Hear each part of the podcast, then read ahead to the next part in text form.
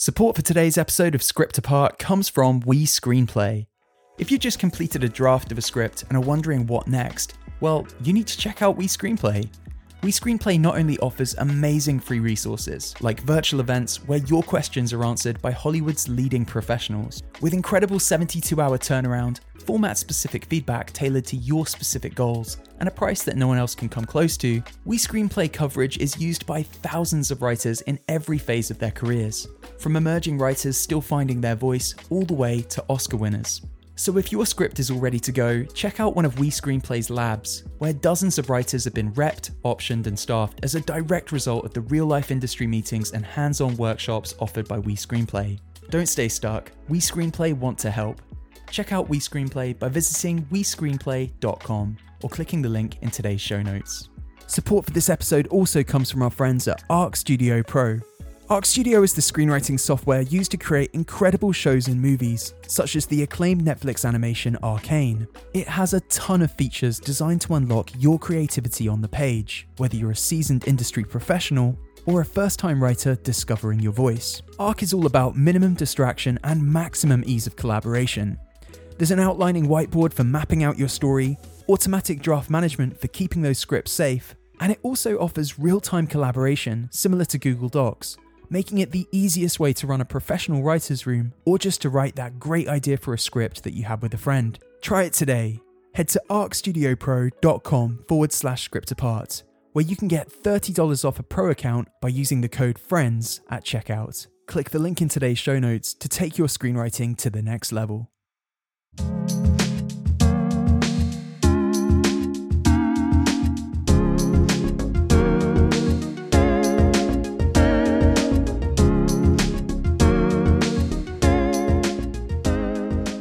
Hey everyone, welcome back to another episode of Script Apart, a podcast about the first draft secrets of great movies and TV shows. I'm your host, Al Horner, and I'm a man of the belief that any movie in which Cate Blanchett screams at her neighbours while aggressively playing the accordion, well, that's a film worth talking about. Which is why I'm so excited that this week we're joined by writer director Todd Field, whose incredible new film Tar has really burrowed its way into my subconscious. Recently nominated for just about every award going, it's an up close portrait of a prodigious but problematic classical pianist named Lydia Tar, played by Blanchett. Tar's achievements as the first female conductor of the Berlin Philharmonic are blighted by a history of sexual misconduct allegations, now threatening to unravel her life, her marriage, and her mental health. Lydia's abuses of power in this tense sensory drama have seen the film become a lightning rod for conversations around so called cancel culture. But as you'll discover in this episode, Tar actually began life long before that term had even been coined. There are deeply human questions of power, corrosion, and culpability within this story that do dovetail in an interesting way with our current climate, but ultimately are bigger than that buzzword and the volatile conversation around it. I really can't recommend the film enough, nor describe how glad I was that Todd was able to spare the time to come on the show and break down some of its themes, scenes, and characters in fascinating detail. Is Lydia really being haunted? What was the early incarnation of the film like before the project was rooted in the high stakes world of classical music? And when the film ends with a reference to a video game named Monster Hunter, how accurate is it to interpret that this has been a narrative about falling from grace the titular monster finally hunted. I spent 45 really compelling minutes with Todd finding out. Thanks to him, and a huge thank you as ever to our supporters on Patreon who helped make this episode possible. Script Apart is produced by two people and two people alone, me and my producer Cam. So your support on Patreon is immensely valuable. It helps us continue to create episodes and continue to expand. So thank you if you're already a supporter. If you're not, but are thinking, hey, maybe I'd like to be, head to patreon.com forward slash script apart to get involved. Okay, that's the overture out of the way. Let's hand it over to the maestro himself, Todd Field, discussing the first draft secrets of Tar. Thanks for tuning in, guys. You're listening to Script Apart, hosted by me, Al Horner, produced by Camille Demek. Hey Todd, so great to have you with us. You began work on Tar a decade ago. At least, that's when the character first appeared to you, as you've described it elsewhere. Can you tell me about your first encounter with Lydia as this character who kind of popped into your head one day? I'd be really curious to know like who she was at that point and what you think it was about that moment either in your life or or in the culture that prompted her to leap out of your subconscious. I'd been thinking of a lot about you know what was becoming uh, finally as sort of apparent and beginning to surface uh, publicly about patriarchal ab- abuse of power. You know, um, historic abuse of power, uh, power that we were all born and raised into, um, and suddenly people were finally beginning to talk about it in the media. You know, um, and and it, it begged a question, which is, okay, uh, we all in our whatever our whatever our various disciplines or lines of work are, we've all encountered sort of um, the sort of complicity of power, you know, um, uh, because that's an agreement. That's an agreement between people of uh, of sort of allowing and ignoring uh, and doing things because there's a cost benefit.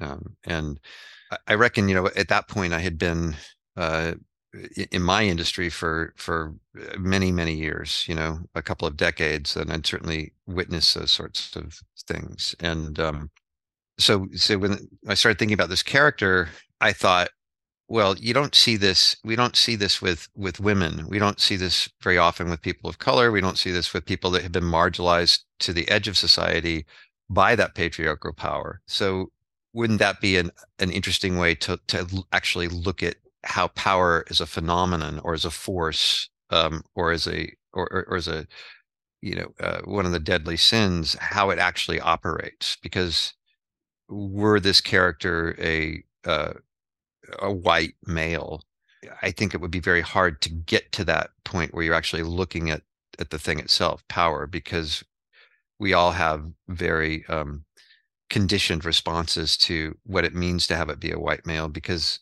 we've we've experienced and heard about this all too often you know? Um, but i really thought that that character would really just end up living in a notebook forever and ever and and she did you know because um, for the next 10 years and and and the 10 years previous uh, you know if i was fortunate enough to be on a writing assignment it was it was based on adapting other people's material and a lot of times i worked alongside those writers and that was a huge privilege but I was also like openly envious of of my colleagues because they were fiction writers um, and they got to sit down and and break the ground first and and that was something I, I wondered about because I hadn't done it since film school you know and um, I the idea that I would ever have like a four month ramp to to write a spec script um, I never had that much time because I never had that much money in the bank and I have a large family and not a very large bank account. So when at the beginning of the pandemic, when the studio said you can write whatever you like, you know, no outline, no pitch, nothing. Um, and we were all wondering if we were going to survive and what the world would look like, you know, after this detonation had gone off. And would there be cinemas? Would there be churches? Would there be public swimming pools? Would there be any place where we'd be allowed to gather again collectively. Um, no one knew the answer to that. So it was a very um, strange uh, sort of um, situation to sit down at a desk every day and and and think, you know, what shall I write? And so I started looking through my notebooks, and and there she was, you know, and I thought, okay, this is it. This is the these are the questions to to to sort of maybe deal with because uh, they're questions that I'd had for a very, very long time. Like, you know, the old saw, like, you know, power corrupts, absolute power corrupts, absolutely. And, and why is that, you know, and is there any escape from that? Um, so, I mean, that, that's really kind of, that, that's really sort of how the script began. That's interesting. And, and was there a mission statement from the beginning to kind of, go about this story without judgment of this character. The film kind of extends compassion without absolution to Lydia for her behavior. I'd be really curious to know whether that was something by design. It seems important to the story and to your film that the approach was one of balance, of, of empathy without letting the protagonist off the hook. Well, she was a very real person to me, you know, so um, the rules were really more about when do we meet her um, in her life um, and I'd certainly written her entire backstory from the time she was a child. So I probably had an implicit empathy with the child in her the reasons that she that she found salvation in in music in the first place. Children are well, most children are perfect, you know, at, at some point until that changes, the the world changes or their situation changes or something beyond their control. Um, external forces happen or internal forces, chemical things, whatever. But but but the idea that you know that we're all born innocent into the world. Um, so I, I, I tried to look at her as objectively uh, as much as one possibly could. Um, if you're if you're writing a character without coming down on one side or the other, it was just the facts, just reportage in terms of a, a for the most part, a, a, you know, a fairly objective point of view that has a a, a, fairly close proximity to her. The rules were simple that that we only know what she knows. We don't know um, for certainty um, what happened before these three weeks, um, and we don't know what's happening in the future. And we're allowed access to uh, her present moment, a couple of private moments, an omnipotent moment of someone watching her at the very beginning through a, a device, um, and seeing her through the eyes of, of two other characters one francesca lentini played by noemie merlant and the other of course by uh, sharon goodnow um, her wife played by uh, nina hoss and then and then the tiniest bit of, of perhaps uh, interior um, haunting or, or, or or manifestation or whatever it is that she's experiencing in brief. Uh, but for the most part, it's a, a fairly arm's length um, objective examination of this character there must have been some details from that extensive backstory that you mentioned writing that uh, it was quite painful to cut, or uh, you know, you toyed with with including somewhere, but ultimately decided this would be too much of a digression. This would be too much of a detour. I, I am curious though, Todd. Like, was there anything that you you considered including in the script from from that material that I, I understand was was largely written to inform your read of the character, your understanding of who Lydia is? Was there anything that almost made the cut?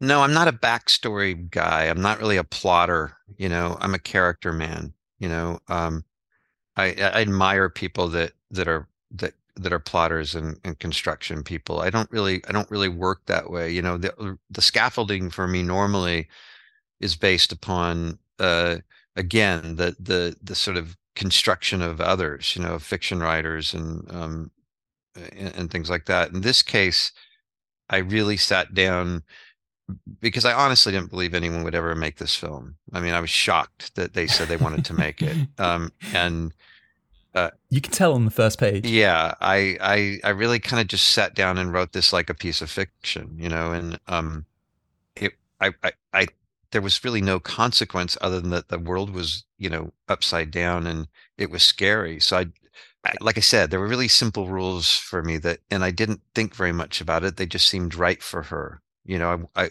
I again it was just it was about trying to ask some questions um, of myself as a writer. And backstory in, in such a situation um, i think would be uh, at odds with trying to do that. Because if you're going if you're getting in late and you're getting out early kind of thing with her you're playing catch up from the beginning. And that's and the game's afoot. That that's part of the if there um if there is a a level of engagement or dare I say pleasure in catching up with this character, it's because there is no backstory, you know. And was the character always called Lydia Tar? Because, well, there's something so perfect about the name. That surname evokes ideas of being kind of tarred and feathered, which is a phrase appropriate to the kind of cancel culture explorations of the film. The, the stickiness and toxicity of that substance, tar, also you can sink in it and there's a sinking feeling to this movie. Was that a happy accident? Was that by design? Talk me through it. Well I, again i you know i i haven't had a um unfortunately my jungian analyst retired about 20 years ago. I really miss him. Um but I, I, I do feel like um it being in dialogue with with with some a skilled practitioner such as he was or is um wherever he is um yeah i i you know i i don't I, I didn't it wasn't by design, you know. Um, and and who can say what's an accident and who can say what's you know coming from your your subconscious. Um, but I just wrote that name down. That was the name I wrote in the book. I didn't think about it. It wasn't like I wasn't consciously thinking about. It was a musical name, you know. Um, You know, it's a it's a it's a very musical name when you say it. It's like da da da da Lydia Tar. You know, it's not like and and there's certainly some Hungarian artists, uh, both filmmakers and a, a very famous filmmaker, Bela Tarr, who I, I, you know was had been someone that I certainly studied and gone to school on, and was a great admirer of, of his of his of all of his work. Um, there was a great um, uh, novelist uh, by the last name of Tar from Hungary that I like very much, and so maybe that's where it came from, but uh, I don't know. I was it was a name I wrote down. It was a name when I started the script that I you know, that I put on a chalkboard with a circle around it, and and it became the the hub for this thing. Um, it started to to turn into other things as as the writing happened, but that was just by experimentation, you know. And what were some of the other kind of initial ideas that you were scribbling down at that moment? Like, I understand that she wasn't always a conductor, so I'd be really curious to know, like, what your initial vision for the character was, how you came to center her in the world of of classical music and conducting. When I first thought about her, when she first, when I first um, made a few notes in in a you know in a small notebook, uh, I probably, I think at the time I had her sitting atop a media company. Um, but that was just a placeholder. I mean, she could have been sitting across a, any kind of um, an, you know multinational energy company or or, or, or a banking consortium or, or, or anything like that. The one thing that when the studio called me up and said, "Would would you ever be interested in writing something about classical music or a conductor?"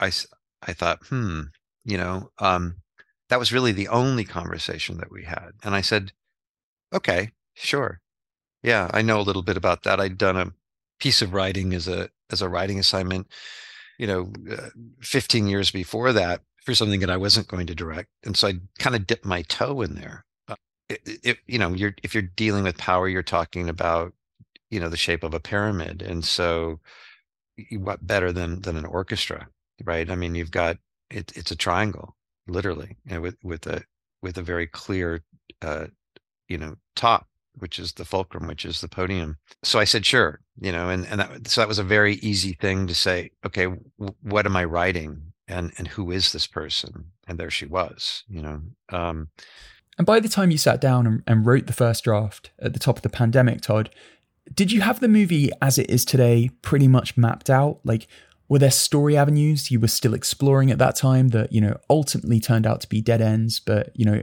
in your first draft stage, you were still exploring? I'd, I'd be really interested to hear what, if anything, changed as presumably you took an initial pass at the script and then, you know, rewrote it, rewrote it some more. Well, this again, this was a very unusual situation. Al, um, I the script I handed in, they gave me no notes. That was the script that was greenlit. So that was the shooting script. I never rewrote anything. Wow. the only thing that, the only thing that you know, but I would also say that, you know, I'm a firm believer um, and I think this is hard if you write material that you're not directing, that you're not producing, that you're not editing. Um, and this is where I think it's a bum deal for for writers often. My father-in-law um, is the great screenwriter Bo Goldman, and Bo yeah Bo yeah. never directed. He would have been a wonderful director, and I know that from working with him on on material um, when I was a young actor. Um, but you're at the mercy of whoever is out shooting your stuff, you know. But when you're shooting your stuff you're not you're not you're at no one's mercy because you're still writing you know? Um, if you're on the set and you say wait a minute we're shooting scene 65 and it sure smells like scene 42 uh, we uh, we need to do something differently you might end up completely inverting a scene to have it mean something 180 degrees different so there's some contrast so you're finding something else. So you really you know the old cliche is that the final draft is in is in the edit is absolutely true you know and it's interesting with this film um, for me because you know i i kind of have a film family uh, and that's funny to say for somebody that's only made a couple of features you know but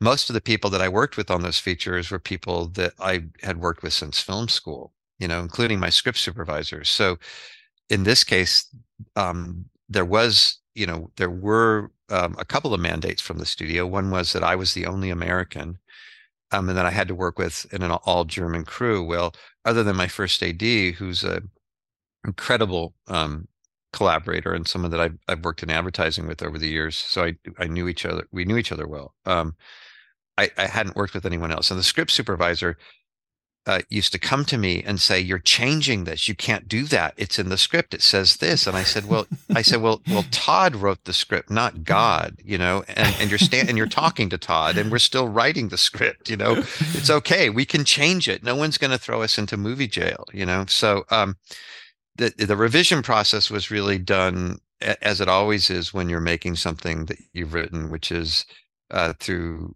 uh, uh, through process. You know, um, very much like the film. The the film is a is a process film. It's not a, a performance film. So that comes out of you know rehearsals, and that comes out of um, trying things that feel um, like they might be better done another way. That comes through. Uh, when you're sitting in an editing room with somebody as talented as Monika Willi, and you say, "Why are they talking so much? Who wrote this?" You know, who's where's the dumb writer so I can punch him? And I was like, oh, it's me. You know, um, you know, you know, do we really need um, this scene here? Would it be better if we if we get rid of it? You know, all all of those typical things that normally you would do if you were going through four or five uh, sets of revision on a script. You know. Well, I'd love to dive into some scenes with you, Todd. There's an obvious kind of exposition reason to start your movie the the way you do, with Lydia kind of taking part in this Q and A in front of a huge audience. The interviewer, in his introduction, before Lydia comes out on stage, he's able to tell us in the audience who the character is in a way that feels organic to the world on screen. Was that the sole impulse behind starting your film uh, it, with with this incredible scene? And and were there ever any other kind of places you you contemplated beginning this story? No, I always saw it that way. I mean, the first time we meet her, we're meeting her through the eyes or through the device of someone else. Um, and she's vulnerable. She's observed. She literally is blindfolded, like she's about ready to go and be executed. You know, um, all you'd have to do is put a cigarette in her mouth. Uh, so that's our first view of her. Our second view of her is more objective. We're in front of her and we're alone with her. And she's very bothered and clearly um, on high alert, very anxious, uh, one might say frightened. So, again, very, very vulnerable character. Um, now, the contrast between those two uh, meetings is her walking on stage and performing. And that's a performance. She's performing Lydia Tar she is not Lydia Tar. She is she's it's a it's a character that she's self-constructed and that goes along with that biography and that biography has very clearly been constructed by her because you see her assistant Francesca Lentini mouthing it word for word. So Ad, Adam right. Gopnik is dutifully re- trotting that out word for word, syllable for syllable. So, uh, uh you know, the first time we meet her, we have access we don't understand through whoever this person is on the other side of the device, then access that is um, where we're, we're so close to her it may be uncomfortable and then we're at arm's length and and we see her as the world sees her.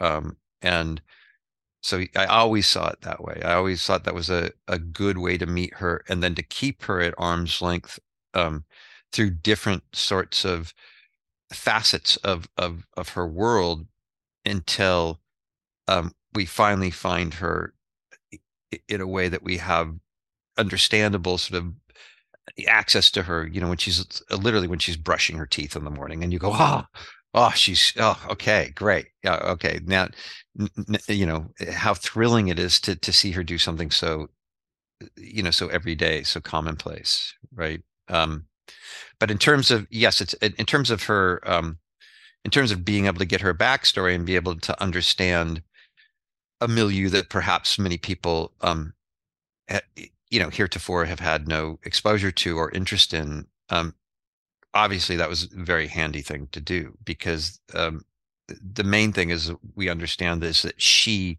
is an expert in her field, that she knows her stuff.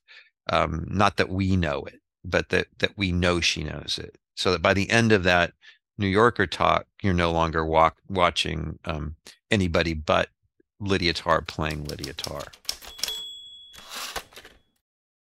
Hey, this is Al, just jumping in to tell you about two of our great sponsors this week.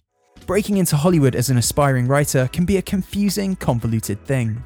Fortunately, Screencraft is here to help writers with both the craft of writing and the business of Hollywood. Screencraft has everything for your writing journey, from video lectures starring your favourite writers to hands on career coaching with their excellent writer development team.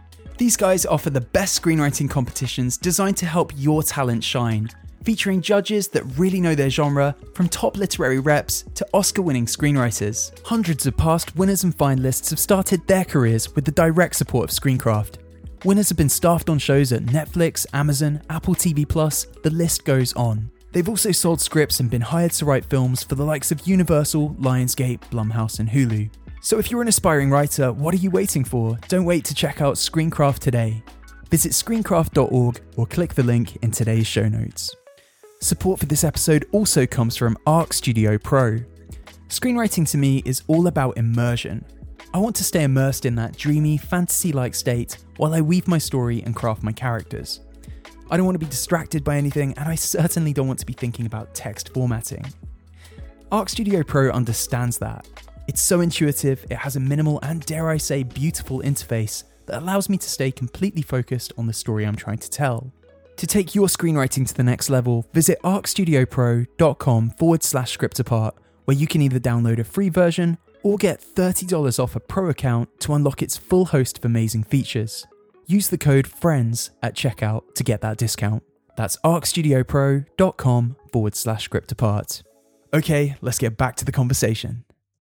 There are so many things happening in that scene. It establishes the reverence with which she's regarded, the height from which she has to tumble over the course of this movie. It also establishes a bit of a ticking clock as the movie begins to hurtle towards the, the, the deadlines involved in this live recording of Mahler's Fifth Symphony. There's also the mystery of this red headed woman that we see at the back of the auditorium. This we kind of later come to understand is Krista, a past student. And that strand of the film is so fascinating. And uh, I'm particularly fascinated by the way you lean in formally to the story you're telling there. Like her death in this movie haunts Lydia, and, and both on the page and in your direction, you approach it as a haunting. Like there are, there are chunks of this film that you present like a ghost story, Todd, the motif, for example, of bumps in the night waking Lydia up, kind of causing her to go wandering through her apartment. Can you tell me about the inspiration behind this whole side of the film and, and the degree to which I'm right or wrong in thinking there is a ghost story component to this movie, the ghosts of Lydia's past behavior kind of rendered physical in those horror movie scenes? Well, I mean, there is a, she she is being haunted. Um, I remember when we had the first you know, first time we shown the film, the very first press conference in Venice, um, there was a, a reporter from Boston who asked if it was a haunting, and I, I think I, I think I, I, I dropped the, the the ball that was thrown to me, um, because of course there is, you know, um, uh, but I don't really think about it in a genre way, you know, I, yeah. and that's not really where it came from. I mean, I think, as you say, um, her deeds or or or the ghosts from the past are are she's faded they're they're they're catching up with her and she can feel that you know um and the very first kind of moment of that is you know about a close to you know 40 some odd minutes into the film when she's brushing her hair at the Carlyle Hotel and she turns as if she as if there's something on her back. She's bothered you know um and from that moment on it, it, it's like there's something on her she can't get off of herself you know um so there's some there's something that that is um there, there's something niggling at her you know and whether or not that is real whatever that means um or it's something that's that's manifesting from her uh, from somewhere within her you know is kind of um, irrelevant as far as I'm concerned. It's really that's really up for the viewer. But but there is something that's bothering her. That's something inevitable. Um, and the scene where Lydia has a conversation with a pangender student who who kind of struggles to engage with Bach's music because of what he perceives as the composer's misogynistic life away from the podium. I felt my entire screening kind of leaning forward in that scene, the entire audience. It's such a compelling and intriguing exchange of ideas, Todd. You mentioned earlier about like some scenes in this film being kind of an outlet for questions and debates you were having within yourself. Is this one such scene? I'd love to know about your relationship with with some of the questions being asked on both sides in in this segment of the movie, Todd. Sure. Well, I mean, it's the first scene that I wrote. Um, and I rewrote it for months. Every day at the end of my writing day for the rest of the script, I'd go back to that scene. Um, and yeah, I mean that there's a that scene was important to me because it is it's a scene about the questions. Um, I mean, quite literally, she's she's she's laying the theme out for for this other character at the piano. Um, now, in, in terms of of the characters, and that's really the only thing that I could speak to. You know, I, think the desire to write the scene in the first place was sort of like the old age old question, which is the 50 year old person. You know, uh, somebody saying, if you could go back and talk to your younger self, what would you say? Would you have any wisdom to impart? You know, um, and that's a very dodgy uh, proposition. Uh, yeah, and and in this case, you have a character who's middle aged, um, who, you know, uh, not that there'll be a test, but if you've been listening carefully, at the age that this student was, was this student. Yeah, you know, yeah. she she graduated from Harvard. She went to the Amazon. She turned her back on canonical works. She wasn't interested in playing dead white man music. She was with people of color and she was trying to get at the source of where does music come from. Her PhD was on ethnomusicology for ethnomusicology rather was um, in studying this, you know, the Icaros of of the Eastern Amazon with the Shipibo Conibo people. So she's that she is the student this she there's no difference it it it's like if you got in a time machine she would be the student in this instance mm. so where does the scene begin the scene begins with her um, insulting the student on their choice of Anna Thorvaldsdottir's Row, which is an incredible piece of music. Um, personally, that's my position on it. And and Anna was kind enough and had enough um, awareness of pretend and that this was a character and and and, and wasn't a fact or or certain any piece of editorializing on on any of the filmmaker's part to allow us to use the music and to actually allow uh, what Lydia Tar says about her music to be in the film. Um, so um, that was a beautiful thing, right? Yeah. Um, because why is Lydia Tar uh, tearing down Anna Thorvaldsdottir's piece? Well, we don't know this yet, but in the scene that follows this directly, we see that she's trying to she's in the midst of trying to write something herself, right? And when her assistant comes in, she says, "I don't know. It all sounds like yeah. It doesn't sound like um, uh, like you know Charles warmed over Charles Ives." Well, Charles Ives, you know, is sort of one of the great parents of atonal music, uh, but here she is ripping down uh, Thorvaldsdottir's music to the student because it's atonal. Uh, and because it has, you know, it, it, it, she professes that it has no intent or point of view. Um, but she also goes on to talk about Anna Thorvaldsdottir um, and objectify her physically. Her, she talks about her beauty, right, and and her age that she's young, and and and Lydia Tar isn't young; she's middle aged. Um, she struggles with writing something that she's already characterized as being atonal that she never gets very far with through the entire movie. So she's got a bone to pick with this student. It's not coming from left field. You know, I think um, there's been a, it's interesting to see how people read the scene because there is also the argument of, of the student's dismissal of Bach, but I think the more important dismissal is the first one by her. She's holding power in that scene. She she has uh, it over this this kid who's in a in a very vulnerable position and clearly uh, is affable enough to laugh at her jokes and and allow her to put him in an even more vulnerable position for a very long time. And he's clearly nervous you know he he's he's he's a, he's embracing the idea of surrendering himself to what she has to say until until it's too much and he can't do it anymore. So they both have their reasons and they both have their arguments um, and and they both articulate those arguments but i think he's a much more honest about articulating articulating his viewpoint about bach whether you believe it or not you know whether you agree with him or not he's he's been completely transparent about what his reasons are lydia tar isn't being transparent at all i'm really intrigued by the juxtaposition of how you know, for example, you followed that scene with uh, different scenes in which kind of we're, we're slaloming in terms of our perception of the character and our empathy as an audience towards her. Lydia contains multitudes, and the film presents these many different glimpses of those multitudes, both good and bad, in ways that keep our feeling towards her in this constant state of fluidity.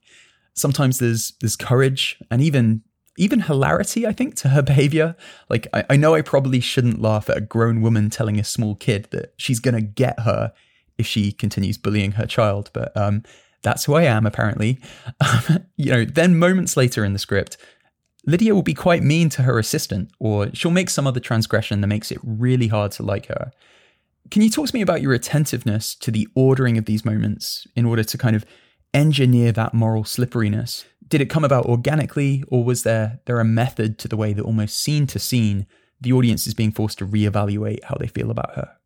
Um, I don't think it was very conscious. I, I again, I think that if we were to follow, if anyone were to follow any of us around for three weeks, um, you know, um, we're by definition we are a, a, jumble of contradictions. You know, we're we're faithful, we're we're unfaithful, we're uh, we have integrity, we're, we're hypocrites, we um, we're capricious, and or we're precise, and all of us are. I mean, we're, that that's by definition human, right? None of us are, are, are absolute sinners or saints. So it's really about just trying to see as many aspects of of this character as a human being as possible. You know, um, to try to hopefully have her be as three dimensional as possible.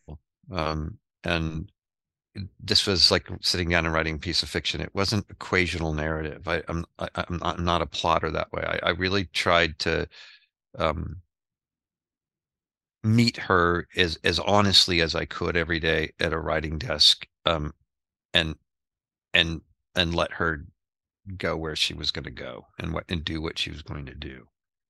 Is that what led you to the character of Olga? Like, as one cycle of abuse in the film ends in in the most violent form for the victim, Krista, another is beginning. We meet this young cellist, Olga, and her youth is really accentuated, Todd. Like from the way she eats all the way down to that little toy that she drops in Lydia's car. Was that to kind of play up the power dynamic there? Like, you know, the inappropriateness of Lydia's growing infatuation with her? Talk to me about Olga, Todd. Well, again, I mean, I, you know, I, it's important that you mirror a character, you know, in, the same way that this this Juilliard character, uh, student Max, you know, um, is a mirror of her. So is the cellist in a way.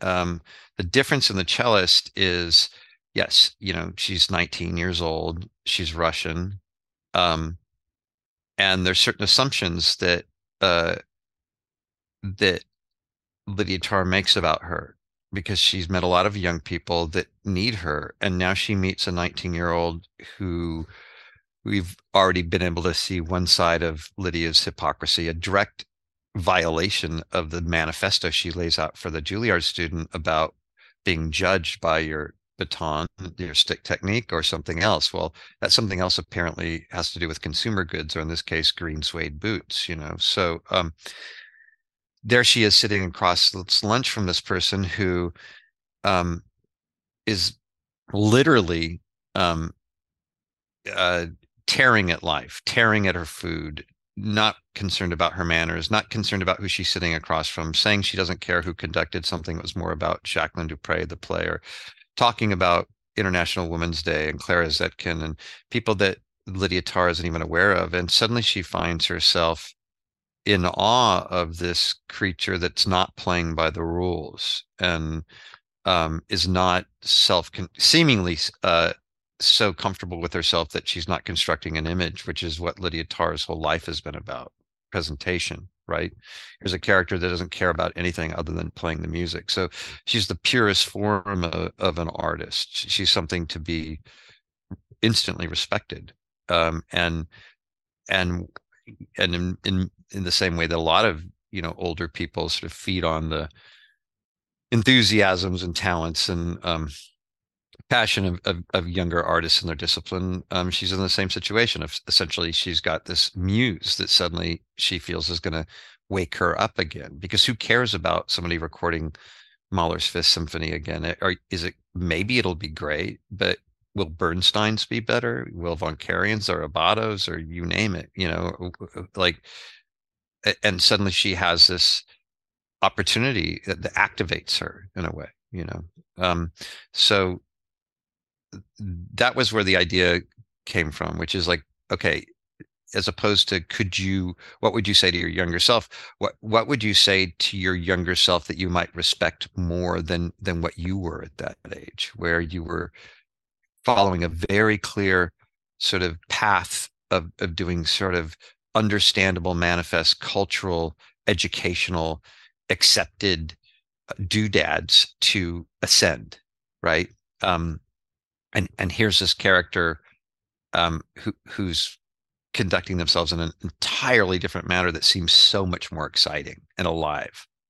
Is that what led you to Lydia returning to her family home and, and watching that tape of what does music mean? Like you mentioned there about how presentation is so important to Lydia. Olga, on the other hand, you know, it's about the music and she has that raw connection to music that presumably Lydia once had. What did that scene mean to you, Todd, as Lydia kind of reminds herself of, you know, what does music mean? And, uh, you know, we see her break down, we see the mask begin to slip. Yeah, well, I mean, I think you've articulated it quite well. You know, um, again, she came from a pre internet, pre social media era. Um, and so some of what we learn about her in the beginning is true, uh, her ethnographic fieldwork, uh, the schools she attended, and some of it is hyperbolic, and some of it is simply wholesale um, um, fabrication, right? And so this sort of obsession, you know, this sort of fetish, you know, fetishizing of of Leonard Bernstein is, I, I think, a, a, a very um, a common thing.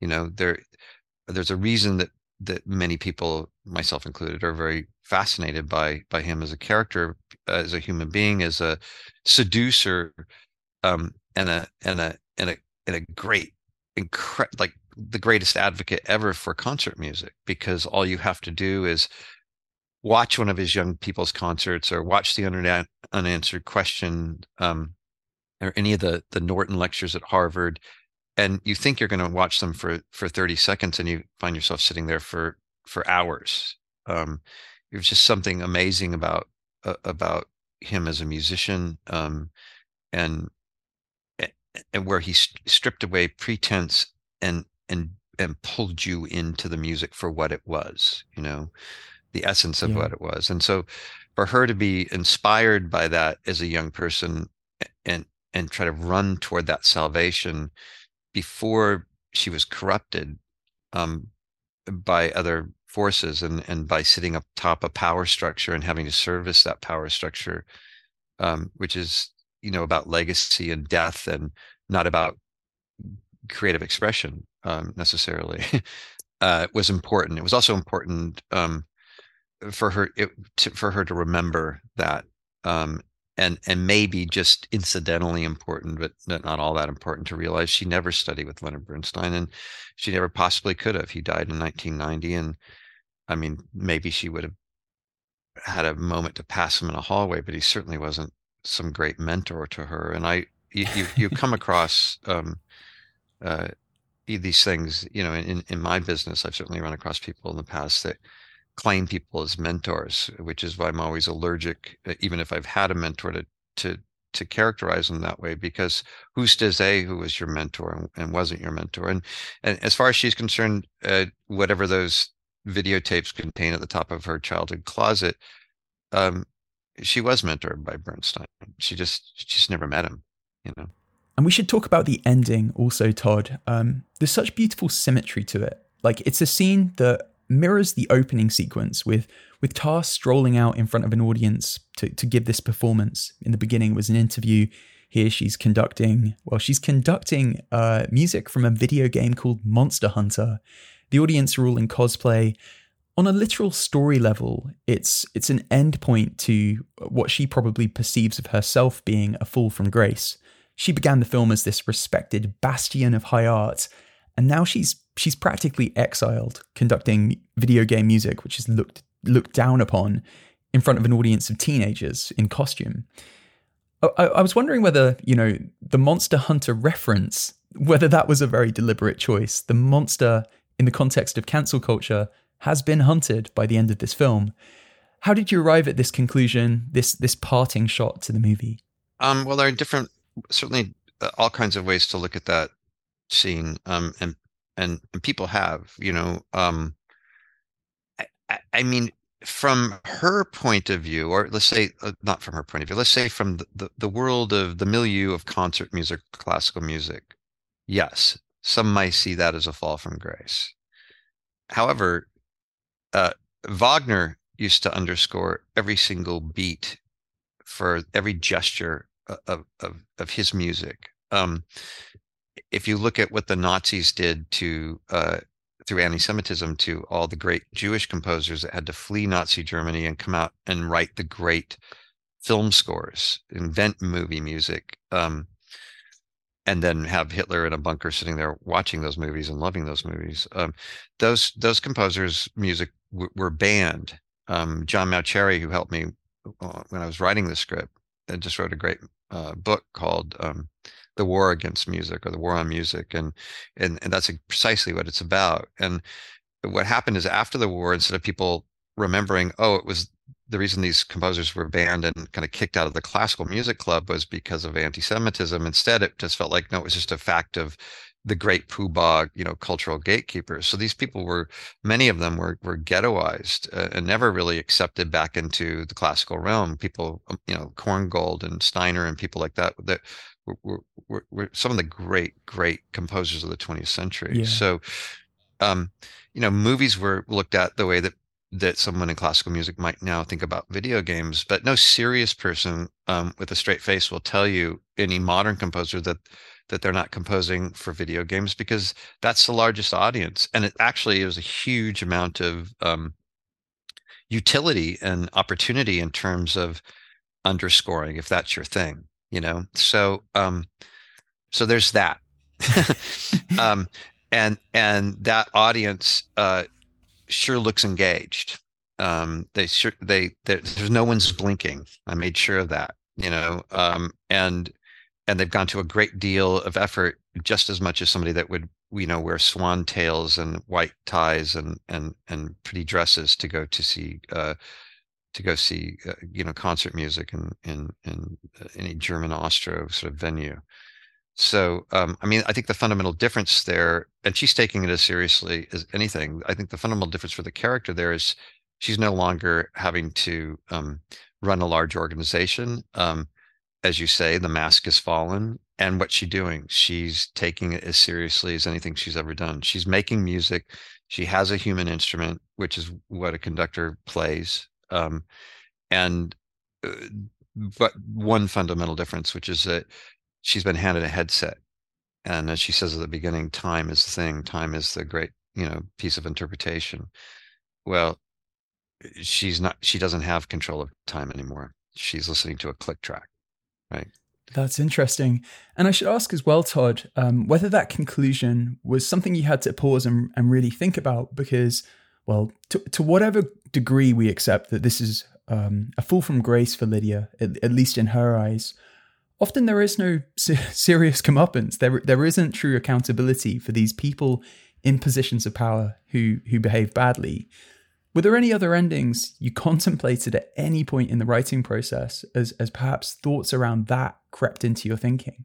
No, because I, I'm not interested in procedurals, you know, um, and ultimately, if you're dealing with that, that's a different sort of thing. That's not what this film is about. This film, yes, there's a scandal element and there's an examination of power, but it's not some modern day commentary on on on anything. It, it's set in the modern world, so the things that are in the air and part of the conversation are certainly part of uh, her eventual um, transition into another life. But um, uh, but no, I mean, um, I, I would never do that. That's that's a different kind of movie. That's a that's like a courtroom drama.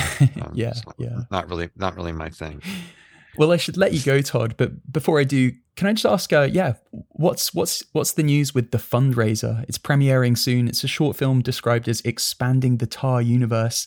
Is this something you shot initially as part of the movie but had to cut for time and now you're siphoning it off into its own thing? Is it altogether new? And uh, yeah, how how much should be read into its existence in terms of I don't know, maybe the possibility of seeing more of Lydia, of returning to this world?